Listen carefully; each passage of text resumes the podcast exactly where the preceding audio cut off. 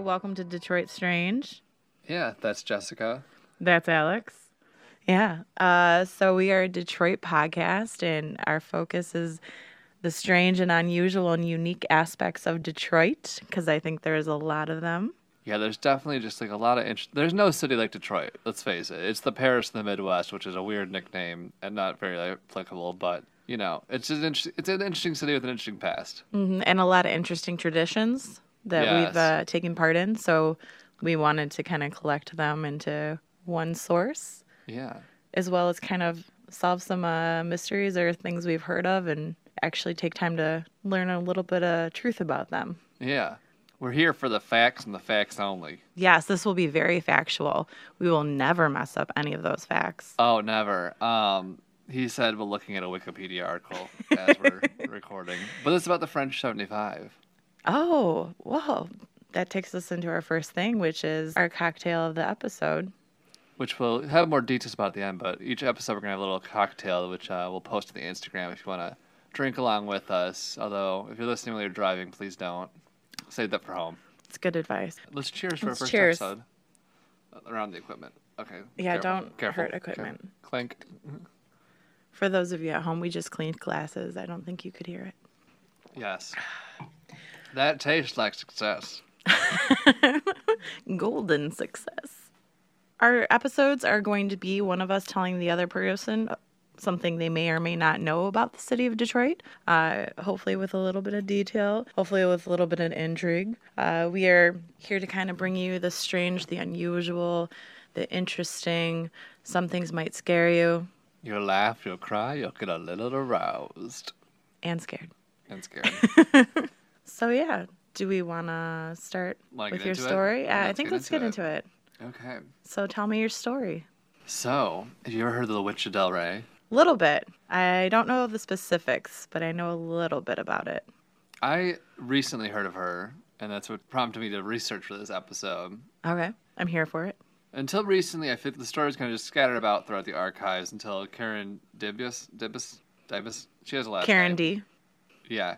Karen D wrote a book about it in 2017, and that's where I got most of the information I'm going to share with you today. But Thank you, Karen D. yeah, thank you, Karen D. Bless up. So let's rewind to the 1930s. Detroit was the fourth largest city in the U.S. Can you imagine the fourth largest city, Detroit? It's real. Cr- well, when you look at the landmass, yeah, actually, if there were actually True. people in True. the actual landmass of Detroit, yes. It is a very large city in terms of area, but population not so mm-hmm. much. Well, there is a statistic. It could swallow like five major American cities, like San Francisco. Yeah, I've seen the map. I forget exactly what the other four are. I- I only remember San Francisco every I time know I, tell this. Manhattan But too. Okay, so it's like San Francisco, Manhattan, and like three other basically large cities would all fit within the boundaries of Detroit, which is insane. Right. But then the population, I don't know where we're at now, but I know it's down there. Yeah, it's.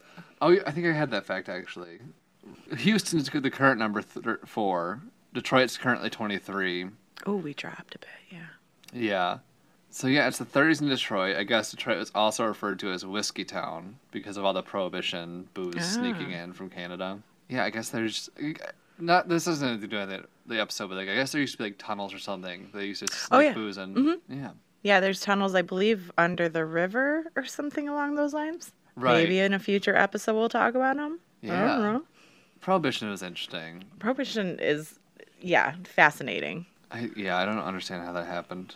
Anyway, our story takes place in the neighborhood of Delray in Detroit. Do you know where Delray is? Uh, it's in the southwest quarter somewhere, I believe. It's kind of over by Zug Island. It's a neighborhood in the early 1900s, mostly Hungarian immigrants, and I guess you used to call it Hunky Town, which like false advertisement. Like there were no hunks there, just Hungarians.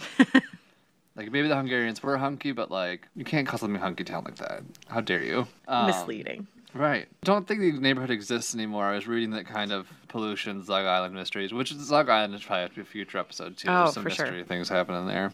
Yeah, so we have an idea of where Delray is now and Hungarian immigrants. Let's kind of figure out who the witch is.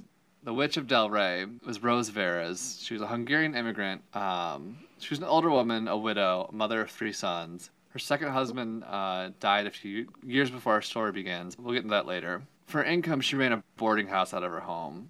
I guess like boarding houses were pretty common back then. Like if you had a room available. You could rent it to a boarders, like single men, and it was almost like they were, became part of the family. Like I was reading the book, and it was like she would like wake them up, make them breakfast, do their laundry, Aw. pack them lunch on on the way to work, and like cleaning all around the house and stuff. So it was like basically she kind of was like house mother to just people. Yeah. I wonder if she would leave them like a little note so when they got their sandwich out, they're like, I love you. Rent is due on Tuesday. so in 1931, Rose had a boarder by the name of Steve Mack, who from now we refer to as Mack. Uh, Mack was another Hungarian immigrant, a widower who came to America. So one day, Mack falls from the attic of the house and kind of ping pongs his way down to the ground. Ugh, gross. Yeah, he kind of just like fell off the roof. I think he like hit the house next to him and then like like smack on the floor. So definitely hurt. He wasn't dead at this point though. So the police or whatever time an old timey version of paramedics came and they take Mac to the hospital. He lives for a few days before dying, and the police are suspicious of Rose for a few reasons. Uh, she's had not one but six life insurance policies on Mac. What? She had tens. Wait, wait, wait. You Yeah. can take more than like I've different heard two. You can different companies. Oh. I guess it was like just big back then. They would like life insurance salesmen. People would just like go door to door trying to sell policies. Oh. And they couldn't really cross reference it with each other Right. easily. Okay. right. Wow. So yeah. So like, the, the, I don't know why life insurance was so big. I guess people died pretty often back then. Okay. So she had six life insurance policies on him. She already had ten suspected victims already. Like there were ten people who mysteriously died. In her boarding house? I think so. I think Oh. like 10 like deaths that like were vaguely kind of connected to her. That does not look good. Uh, two were suspected poisonings, one in 24 and one in 1925, but the claims were not like substantiated by the autopsy. Like the autopsy didn't show any results of poisoning. I don't know if I trust 1920s autopsy. That's what I was just thinking. Like they would just cut people open and kind of be like, eh, They didn't looks have good. they used gloves back then either. Like, eh, whatever. Rub some dirt inside the corpse. but she was arrested in 25, but there was no evidence, so none of the charges stuck. But here's where it kind of gets weird and why she's called the witch. Her neighbors thought she had supernatural powers. That she could hypnotize people with her eyes and just like was kind of just like a, a witchy woman, if you will. So this was like they thought. This was speculation on their part. Like, Yeah, We like she just had like, these does like crazy blue eyes, which like I get. I've been led astray by blue-eyed people before. Um, also, I would imagine imagine there's not a lot of blue-eyed Hungarians. I don't know because I mean it's like Eastern European. Yeah, yeah, Because I feel like Russians maybe have blue eyes. And Hungary's a little bit more south than Russia. yeah.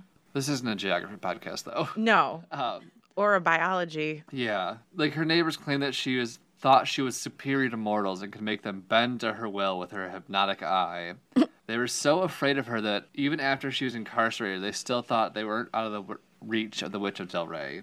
Even the cops were kind of like, I don't know, man. Let's stay away from her. Yeah.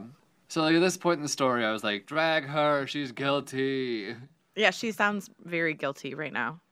Right, like it's a lot of damning evidence. hmm But before we burn her at the stake, Balenciaga. You watch American Horror Story? Yes, yes. Let's look into her origin story. So she was born in a small village in Hungary. She married a guy, and they lived there for a while until he moved to America for greener pastures. Which, like, I don't know why she got left behind, but she did. So seven years later, she's finally able to save enough money to make the trip to her husband, who was in Detroit, for assuming an auto industry job. But when she got here, I think he was like with someone else and like had like kind of forgotten about her. So they Oh. got divorced. That's rough. Right, like imagine saving for seven years so you can come to America to be with your husband. He's like, ooh, actually, ooh." Sorry. Yeah. Uh, so they got divorced, and she remarried and had three sons with uh, the new guy. But like I said, what? Busy. Yeah, but like he passed away a couple of years before the story happened. And also, like not helping her, there's um apparently this female reporter for the Detroit Free Press, I think, which like amazing a female reporter back then. It wasn't and like she wasn't like, oh, 10 house tricks to get that wine stain out of your carpet. It was like actual like journalism. That is kind of badass. Right. What was her name? Her name was Vera Brown. My favorite thing about uh, Vera Brown, though, she apparently had a signature hat, which, come on. you know she was cool if she had a signature hat. Yeah, that's very forward thinking right there. The only shade I will throw at her is she was kind of a sensationalist when it came to her journalism. Like, she was the original clickbait. Uh, oh, interesting.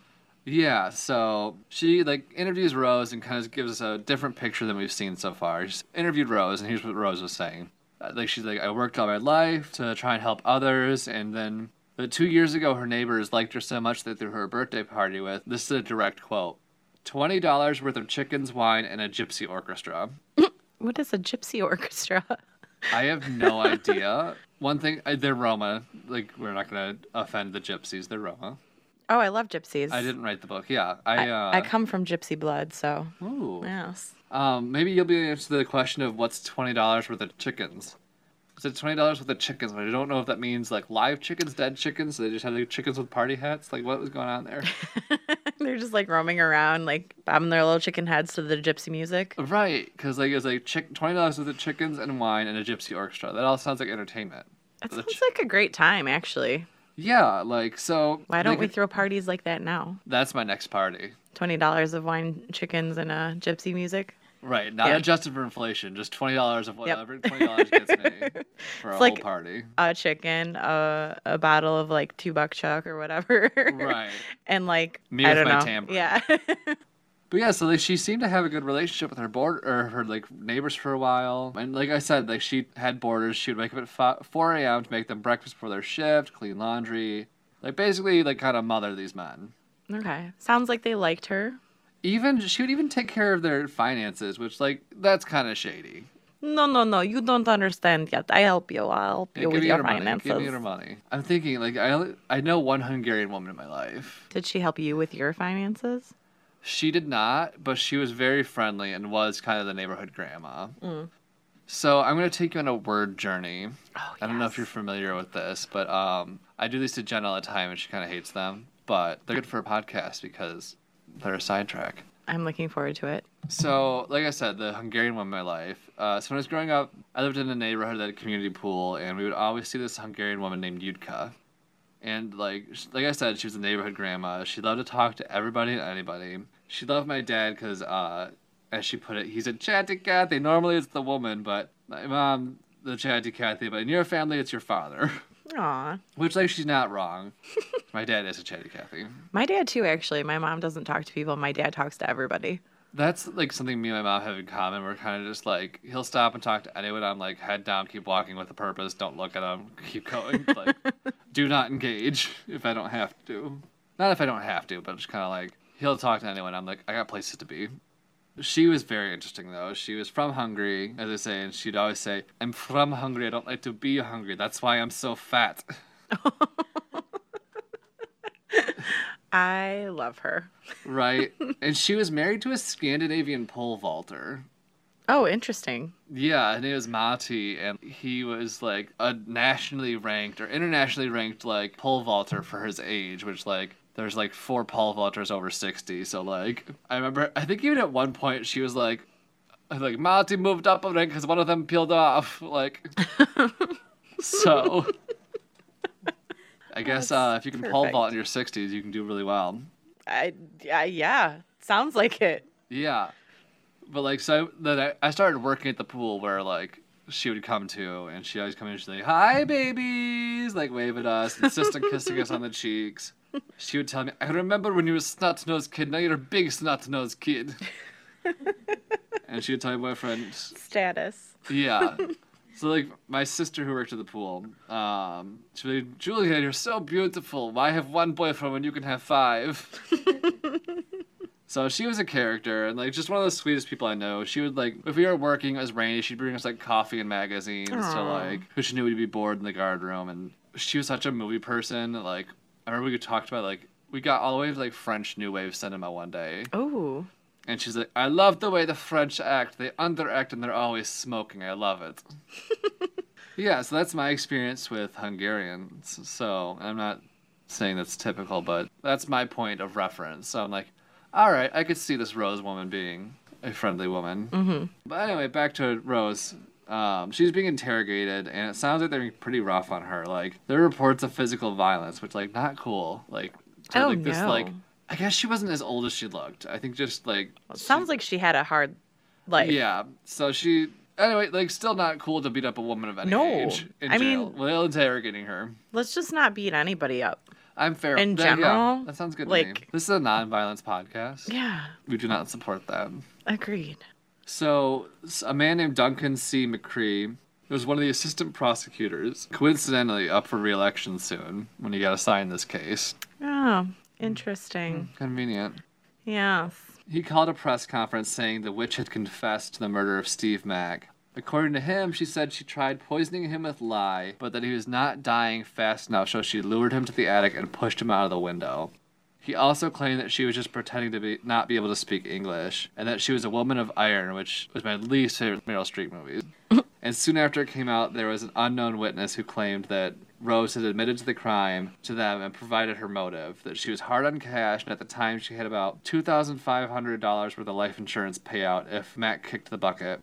Which, according to Google, that's about forty thousand dollars today. That's yeah, that's a chunk. That's a chunk. It's a Um, decent chunk. I don't know if it's worth committing murder over, but that's No. a decent chunk. I mean, I don't want to murder anybody for any amount of money, but Oh, we all have Yeah. our price. Which also, I don't really understand inflation, but um, it's a weird concept. I've thought about this many times actually. but like this isn't an economy podcast. Uh, correct. Also, not an economy podcast. We've listed all the podcasts. We're listing all the things we're not.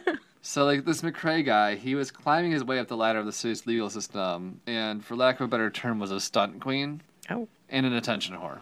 Um, like he just loved the limelight, and he gave the press a show in and out of the courtroom. Like he was just kind of like even before the trial started, there were headlines about like this witch woman who was throwing people out of windows and hypnotizing people, and like didn't help Vera Brown. Like I said, she was a female reporter. She just had a knack for finding hot scoops and could talk faster than any of her male counterparts. So again, she was a bad bitch. She had a signature hat. She out talking any guy. yeah. And Digger. yeah. So people were like, so like, it was a really like really well media covered story. Like the prosecutor was like well known for like being like someone the news paid attention to because he was just like always like a hot mess or something. So like there's like a, it had a big draw. Like a lot of people were coming in to see the Witch of Delray stand trial. Again, I'm not going to go into too many details about the trial because we're not a law podcast. Other than my notes, we're not a law podcast, and we aren't trying to be. So, if you want to read more, again, check out the book. It's called The Witch of Delray, I think. I think it's called The Witch of Delray. I've Karen. Dibius. Dibius? Karen D. Karen D. Good old Karen D. Look it up on the Amazon. Right. So basically, they had a witness who lived on the other side of her duplex. Like, I guess Rose lived in a duplex. Okay. Which, like, I'm trying to imagine. She lived in a duplex, but also had borders. So, how big was this house? You know?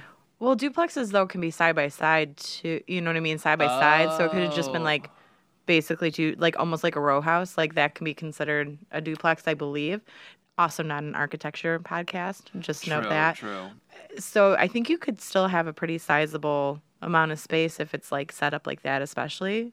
Okay. Which it would have had to be because he got pushed off the top, right, or Yeah. something when Oh, he ping ponged down. Yeah. Okay. So that makes sense. But anyway, so the guy who lived on the other side of the duplex said that she told him she'd give him $500 for keeping his mouth shut, and that she and two men had beaten Mac, dragged his body from the basement to the attic where they threw him out. Was there ever like a motive given? Like The why- money, just the money. Just the money? Just the 40 well, yeah. today's money 40 grand? Okay, wow. Yeah. Now to just to show the shenanigans, tomfoolery, and buffoonery happening in this case. In her confession, she supposedly said she was trying to poison him. Then the other guy was like, some people beat him. But neither claims were like substantiated by the autopsy. Just like they're like, oh, she poisoned him. She pushed him out of a building. She stabbed him twelve times. And like literally the autopsy was like, no. Like there were no stab wounds or anything like that. Just I made up the stabbing just to. I Oh. needed a third. Th- I needed a third thing. So. rule third th- Yeah. or threes. Yeah, rule three. So, but like, basically all the claims that were like said, like, oh, she did this, this, and this, like, there were no like claims substantiated by the autopsy. It was just kind of like the normal wounds that you would assume from falling off a building. Okay. So it was like this big crazy trial, and they didn't like. It kind of sounds like a shit show, but. Uh, they convicted Rose, and they also got her son Bill, sent him to prison. For what? Uh, he, he was. They were like, oh, he was the Accomplice? accomplice. Oh. Yeah, accomplice, and some other nonsense. We're gonna call that like chapter one of the story. okay. Chapter two doesn't start for another eight years, and it actually starts with. So wait, the- she's just sitting in jail for eight years and Yeah, then this next part starts? Yeah, Wow. so okay. she's in jail for eight years. And her son too. yeah, they're both in Okay. jail, separate jails, obviously. Um, Oh, they didn't have a nice little cell together? no, they um, Just like play games. No, I I can't imagine that jails were much better back then. No, I Probably would much imagine worse, worse. yeah. Yeah. So eight years later, just like to catch up what happened those eight years, there's some stuff with the legal council of the city that happened, like just a bunch of like weird, like just kind of shady things that like nobody's really sure what was going on. But the year is now 1938. A woman by the name of Janet McDonald managed to topple the entire Detroit legal system by herself. Unfortunately, it was under very sad circumstances. Oh. Um, on August 5th, 1939, she got in a car with a pile of letters, ran a tube from the exhaust, went into her window, and started the like the start of the car, oh wow. and just like yeah. So she she was holding her daughter too, like. Oh no. Her and her daughter were in the car with a pile of letters in the tube and the exhaust. like shit, right? Whoa. So heavy stuff. Yeah. But the big thing was the letters. So she had this pile of letters she had written about her former lover who acted as a go between for protection money between the Detroit police and the mob. And there was a bunch of shady shit just going on. So she had been like seeing this guy and like knew all his business. So she like took all the letters, wrote it down, and then So she was seeing a shady guy and was like, "This guy's shady. I'm gonna like keep track, basically." She was just like, I'm taking him down. Like, Oh, okay. Just like, listen to this line from like her letters though. So she was like, he was a go between for the Detroit police and the mob. And like the most tragic, but like, damn, that's a good line from the letter was, I told you the only way you could have another mama would be over my dead body. Ooh. And that she would return in spirit to curse any woman he makes friends with until the day he died. Wow. She was not fooling around. No, she was real mad. Yeah. Real mad. Oh, totally. So remember like, that McCrea guy I was talking about from earlier, the assistant prosecutor who like Oh, handled yeah, the yeah, case, kind of like The showboaty guy. showboaty guy Yeah. who would I guess like take people to the bars afterwards to like celebrate his trials and like shady stuff. But so he comes back into the story now. He was on vacation at the time this happened, and he came home early Hmm. and he tried to break into someone else's office and stop the investigation. Interesting. Turns out he had collected over $104,000 in bribes over 10 years. What? Which, like, I'm not going to do the inflation math, but that's a shit ton of money. I was gonna say, and that's that time money. Yeah. Wow. Yeah. So he'd collected over $100,000 in bribes over 10 years. That's way more than uh, forty thousand dollars. Yeah. Yeah. Side note. Yeah. He went to jail, obviously. hmm And he ended up at Jackson State Prison where he ran into who else but Bill Veres, Rose's son. Oh. I probably kicked his ass when I knew prison muscles because I mean you're in jail for eight years. What the hell else you can do besides lift weights? but the author didn't mention it, so I don't think it happened, or they just didn't mention it. But In our did- hearts, it happened. right? At least like some kind of like up in comments for him. But he did Mhm. make it right. So what happened? They got to talking, and McCrea told Bill that he thought he was innocent, but he was forced to get a conviction. That like he was getting pressured to get a conviction for this case, and like he was trying to move up the ladder, so he just did it. After this, Rose's youngest son, she had three sons, like I said. So the youngest one. I don't know what he's been doing. His like mom and older brother's been in jail this whole time, and he was just kind of like Maybe running the boarding house. maybe, but he was young. I think he was like twelve, maybe. I don't know, but um. But with inflation, by today's but- standards, that would be like 18. Yeah, exactly, exactly, totally. But he got an attorney to try and reopen the case. Lucky for them, they got Aileen B. Klutz. Yet another bad bitch. Awesome. Female attorneys were pretty rare back then, let alone one who had a solo practice. Like, she had Mhm. offices in the Penobscot building. Penobscot? Oh, uh, I, I know it. Penobscot? Penobscot. It's, uh, which I looked up, that's a tribe of Native Americans from Maine. Oh, That's what's named after, and that's why Okay. they have like a lot of Native American motifs in the building. But she had like an office there for like 25 years. wow. So like, she was like the go-to person for cases that like nobody else wanted or people who didn't have the money. She would kind of like take them on. I wonder if that's why there's all these badass bitches, though. Because, like, they are willing to take on this case that involves a woman. Mhm. That I wonder if, especially at the time, like, a lot of men were like, eh, I don't, I don't care. Right. Who cares about this woman? She's not making babies or food. Women aren't people. Right. Exactly. Oh, also she uh, went up against McCrea once and kicked his ass, and she, like legally. So he got his ass kicked legally, if not physically in prison. But she decided to look into the case and try talking to Rose, and it was pretty damn clear that Rose did not speak much English. Hmm Even after being in jail for eight years, she still just kind of was like, I don't I don't know I'm Hungarian, you know. Mm-hmm. And that's kind of what convinced Aileen to take the case because like if she couldn't speak English, how the hell did she defend like defend herself or give any kind of Mm-hmm. like whatever? Well, and how could she give a confession? Right. So she's like, okay, something stupid went down here. Let me take a look at this. And she immediately just started poking holes in their arguments. She's like, if Rose couldn't speak English, how did she have conversations with her neighbor to be like, I'll give you $500 to stay quiet? Uh, and her neighbor wasn't Hungarian. So, like, it would have had to have been in English. Or how was it despite the fact they said Mac was beaten, which again, the autopsy didn't even support this. But there was no blood found at the scene of the crime. Like they didn't find his blood in the basement, or like Oh. they beat him, or like there wasn't like any blood found anywhere. She just kind of like fell. That's still really rare to fall and not bleed at all. Like maybe there was blood outside, but there wasn't blood anywhere. They said like That he would have been beaten, pre or- yeah, pre pre murdered. Is that a thing? roughed up. Okay, there we go. Uh, or yeah, there are also two defendants that were claimed to have helped Rose beat and throw Mac out the window were never found. So things were kind of like a little suspicious. So first thing was first. Aileen got a retrial for Bill and called McCreer to be a witness, and Aileen was able to get Bill off pretty easily because like the prosecutor who tried the case was like, yeah, I was forced to get conviction, so pretty easy to get him off. So she tried to use the same argument to try and get Rose a retrial, um, but this would uh, prove to be more difficult given her reputation as the Witch of Delray. Because people still remember it because it was such a blown audio or Well, it's like, media case. Like, it's Yeah. such a sensational, like, oh, the Witch of Delray. So they weren't going to like let that one slide under the radar. And at first, the court sent out some guy to talk to Rose to see if she could or couldn't speak English and determined that her English, well, broken as shit, could have been used to convey what her neighbor claimed she said. And in order to get a retrial, she would need to get three things new evidence, courtroom errors, and new witnesses. The evidence was the easiest to probably get. And I'm not quite sure why they didn't think of this the first time, but they sent out an engineer to look at the house to look at how Rose like could have done what they said she did. Now they claimed they beat him unconscious in the basement and then carried him up a flight of stairs, through the kitchen, into the bathroom. They had to stand him up to get him to fit through an attic trap door. Cause you know like attic doors, it's like on the ceiling, it's just like a little like square in the mm-hmm. ceiling, and you pop it out, and that's how you get to the attic. So imagine trying to get a full size man corpse or like unconscious body through one of those. No, no, thank you. Yeah. That sounds awful. Yeah, you'd have to like carry the guy up the ladder, and the hatches aren't very big, so you'd have to like, yeah, that's already one thing. Like, okay, Like, why would you go through that effort? right, There, there's basically there's other ways to murder somebody. yeah.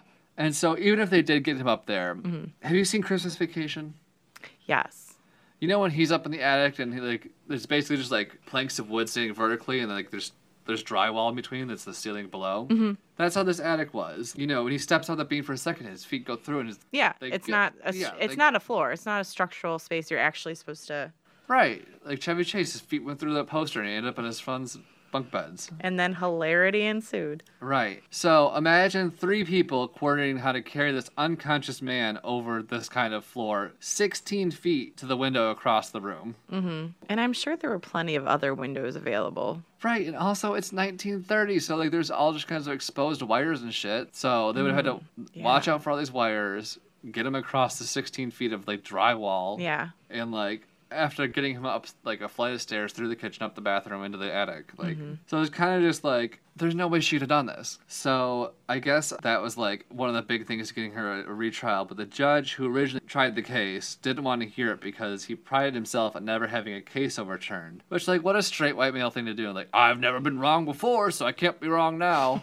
We're not gonna reopen this because I have a reputation. Even if this woman is innocent in jail. Luckily, he died of a heart attack a few weeks later. So oh wow. after that, they got a new trial. Nice. Yeah. So karma. Yeah. That's beautiful. Yeah. Which like maybe the witch of Delray. She was like, "Hey, I have a heart attack." She used those blue she eyes it, Yeah, she used the blue eyes. But uh, so now Klutz just had to bring in a pile of receipts to show them to the jury. Like just kind of like another thing that was overlooked in the first trial. Rose never collected on the border's insurance policies. Like she had all these insurance policies out on him, but she never collected on them. Oh wow. And like she was living on welfare, so she wasn't exactly like rolling in dough from murdering all these people for their insurance money. So she could have used the money but didn't She didn't collect take on it. action on it. Okay. Which like maybe because she got arrested, but like I don't know, she didn't collect on the policies, and like I don't think she collected on many of her policies, if any of them. Uh, and it turns out Rose is paying for the guy's life insurance policy. Oh. She was like paying for it, even though she wasn't the beneficiary. She wasn't even the beneficiary for the insurance policy she was paying for. Wow. Yeah. So there's all kinds of weird stuff that was overlooked in the first show because I just wanted like a sensational trial, whatever. But uh, on December 10th, 1945, Rose Veres was proven innocent. Yay. Yeah, but like really proving she didn't know English, she fainted after hearing the verdict because she thought they said guilty. Oh. Isn't that funny? Just like- yeah. But then she came back and like, oh, okay, cool, I don't have to go back to jail.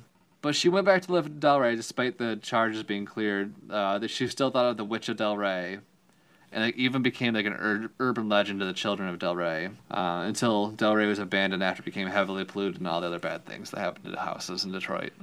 So. Yeah, but like you know, like I talked about like uh, throughout the story, like there's like the female reporter, the female lawyer, and like the woman who toppled the Detroit government. I was like, yeah, girl, bitches get shit done. They as do. Said. I mean, well, we do. yeah, I can own that. yeah, That is fantastic. That is, wow. yeah. That So had everything. yeah, Wow. I had the drama, trauma, and conflama of it all. Yes. Yes. Yeah. All of the above. Yeah, Wow. Well, good job. That was a good story. thank you. Yeah, so that's the Witch of Delray. Fantastic. Oh, so uh, I guess well we should we should name that book again. So The Witch of Delray by Let me- Karen D. Producer Patty, can you help us out? Producer Patty. Producer Patty to the soundstage. Thank you. um, so the book is called The Witch of Delray, Rose Veres, and Detroit's infamous 1930s murder mystery by Karen Dybis. Dybis? Dybis? Karen D. Karen D. It was actually, it was a good read. Uh, if you could find it at a library, get it. Otherwise, it was like 16 bucks on Amazon. Worth the read. Cool pictures. Like, just look at the picture of her, though. Like, she, like, wear this, like, cap. Oh. This knit oh. cap. Oh. She kind of looks like. Do you remember the game Old Maid? She does look like that. Yeah. Wow. Do you? Th- oh, do you think that's where they got the idea? Probably not, because I feel like this Oh. was like a common look for widows back then. That's probably accurate. Well, good job. I'm gonna solo clap you. Thank you. Oh, double clappy. Thank you, producer Thank you, Patty. So now I guess let's wrap up our first episode. Yeah. So we are going to wrap up this episode with a little game, two truths and a lie. Do you want to go first or second? I'm going to give you options since you told me the story. I'll go second. You'll go second, okay. I have to figure out one more thing. Well, I forgot to do my homework, so these are going to be on the fly. So for this one, uh, since it's our first episode, we decided we're going to do two truths and a lie in reference to ourselves. In the future, it might be other things. So two truths and a lie about me. I have held a koala bear. I have held, well, yes, held a baby cheetah, and I have held a monkey. My guess is to say koala, because here you have to have a license to hold those, because they bruise really easily. If you touch a koala too hard, they die. Which, like, honestly, how have koalas made it this far? You know, Yeah. they also all have like chlamydia or something. All of them have. Oh, they all have chlamydia. Yeah. Yeah. No, that's accurate. Um, they're also all stoned all the time because of the eucalyptus. They're the slowest, but also one of the most lethal creatures.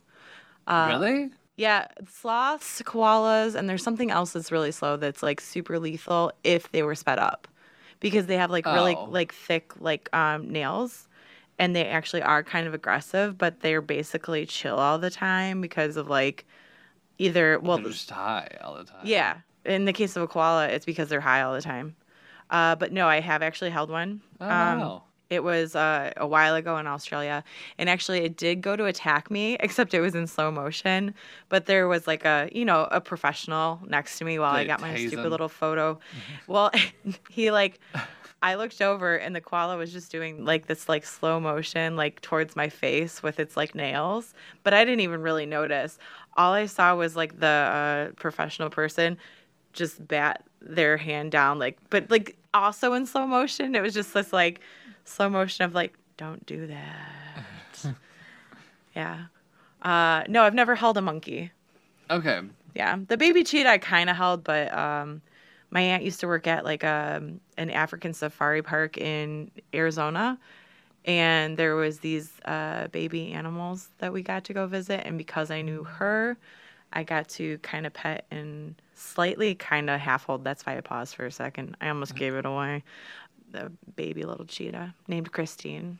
She was my favorite.